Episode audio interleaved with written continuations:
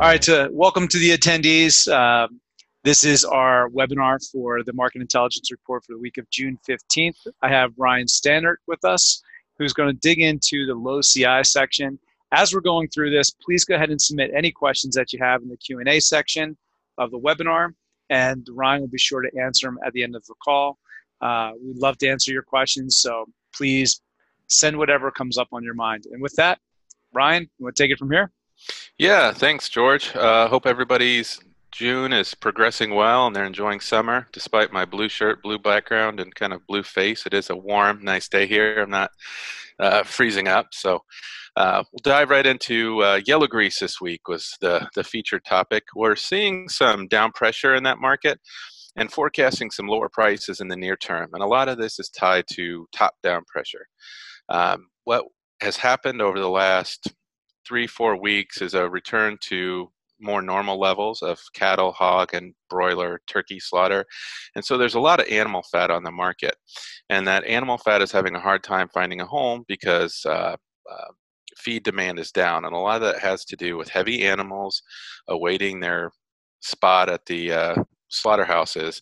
And so feeders don't want to put any more weight on those big hogs, big birds, you know, big cattle, and they're cut fat way down to a minimum in rations. And so we're not seeing a lot of inclusion of animal fats, and as a result, we're seeing lower yellow grease prices. I mean, nobody's going to pay 25 cents for yellow grease if they can buy choice white grease for 19 and a half cents. And that's just that's really it's that simple and we think that pressure is going to stick around through late june early july as this uh, these heavier animals that are in queue for the slaughterhouses uh, get worked through. Once that happens and the the kind of cycle returns more to, to more normal operational timing, then we'll see those inclusion rates go up. Um, I think a big reason for that is you know traditional weight gain, but we've got low prices right now, which should be attractive to the feed formula uh, feed formulators, and then we're forecasting an increase in prices there into uh, August, September, October before we see the traditional or typical slide into the winter months.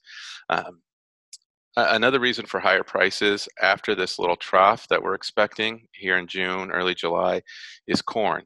Uh, corn prices, um, you know, they've been bouncing around the last couple of days, but the demand has started to pick up with ethanol production uh, resuming to it's not quite normal yet but we're seeing a lot higher production relative to four to six weeks ago there's more demand for corn so that cash corn market that base level's tightening up and so there's fewer cheaper alternatives for the feed buyers and so that's going to push more buyers into the animal fats market at these prices when they decide to up uh, up their inclusion rates um, kind of going back to the top down pressure uh, we've seen lower prices in the BFT market over the last uh, couple of weeks. A big reason for that is the increased production, but we're also seeing lower demand from the oleochemical sector.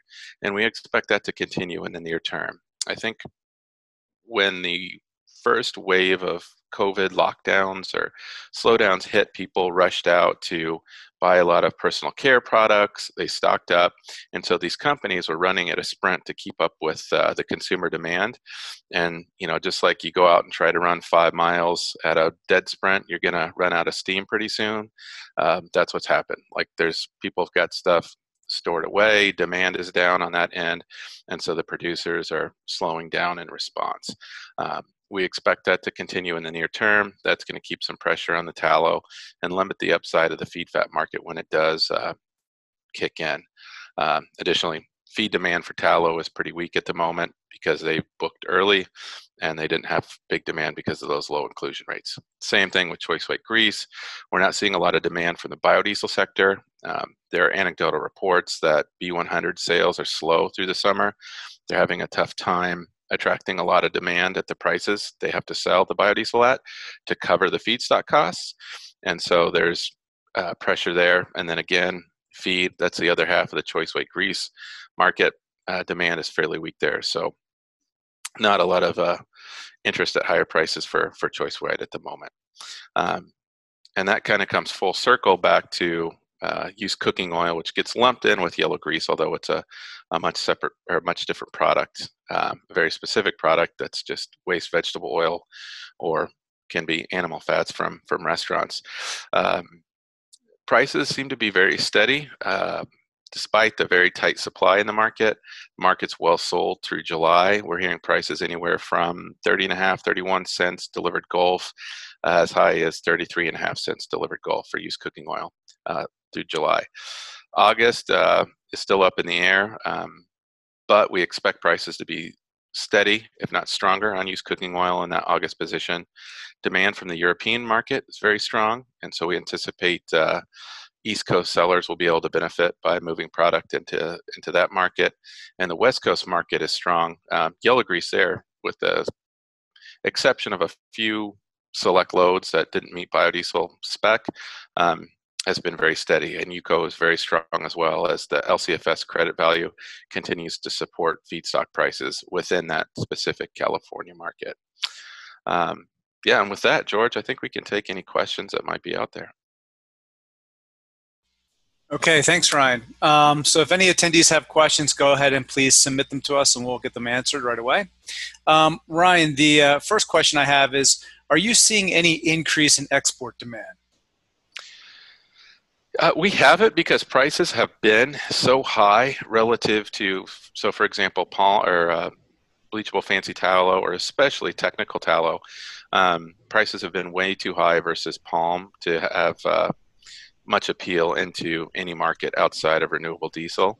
Uh, numbers were off for um, Mar- or for April into Singapore, and that could just be shipping concerns. Um, there may be some downtimes in the renewable diesel market coming up, which would affect uh, uh, demand, but there are storage capabilities to, to mitigate those those downtimes. So, at current or at recent prices, no. Uh, I expect export demand to pick up over the next you know three to four weeks as prices kind of bottom out and they become much more attractive to to uh, international buyers. Okay. Um, how much lower uh, can we expect bleachable fancy tallow to go?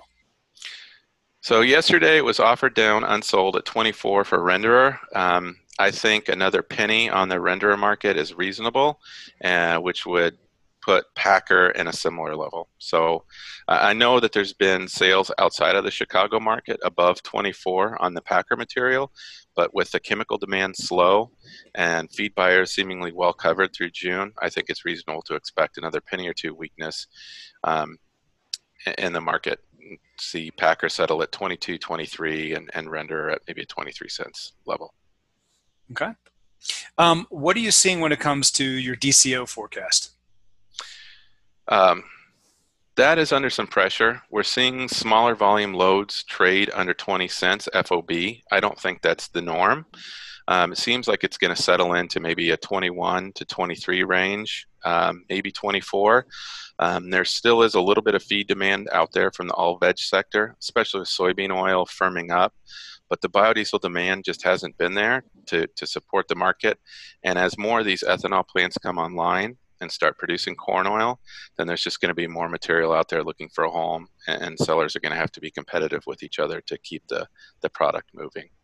Um, uh, yeah, I don't expect it to get much cheaper than than that 23, 24 level. Just basis numbers we've heard into the Gulf for renewable fuel through through July. Okay, and, and I think it's like a 28, 29 delivered level. I think this uh, next question is kind of answered by that. But any sense as to how much DCO is currently going into biodiesel? Uh, I think that the biodiesel buyers are well covered on previous purchases. We're seeing some go in at the lower prices, so 21 delivered, um, you know, 15, 20 truckload trades. But uh, it doesn't seem like there's really big demand out there at, say, last week's like a 24, 25 market, purely based on the cheaper choice white and other alternatives out there. Okay. Um, are you forecasting any kind of uh, big changes tied to this next wave of COVID in Q3, Q2, Q4, or even Q1 of 2021? Uh, nothing as dramatic as we've seen, or as as what we saw in you know March and April. And I think the reason for that is a lot of these lockdowns were, and you know, I'm no epidemiologist, um, but the uh, I think the first wave of, of lockdowns are tied to giving hospitals a chance to uh, catch up you know, to prepare for a wave of people that may be coming in and need intensive care. And so now that protocols are in place and people have their processes laid out, I don't think that we'll see as severe of a lockdown, even if we do see a spike in cases, you know, in July, August, October, whatever it may be. So while there will be some interruptions, I think, um, tied to a second wave, uh, we're not forecasting any dramatic drops as of now. But again, things can change. All right, Ryan, thank you. Uh, we don't have any more questions to answer on this one. So, uh, to the audience, thanks for your time, and uh, we look forward to having you on the call next week. Ryan, thanks for your time and your insights. Thanks, everybody. Have a good day. Bye.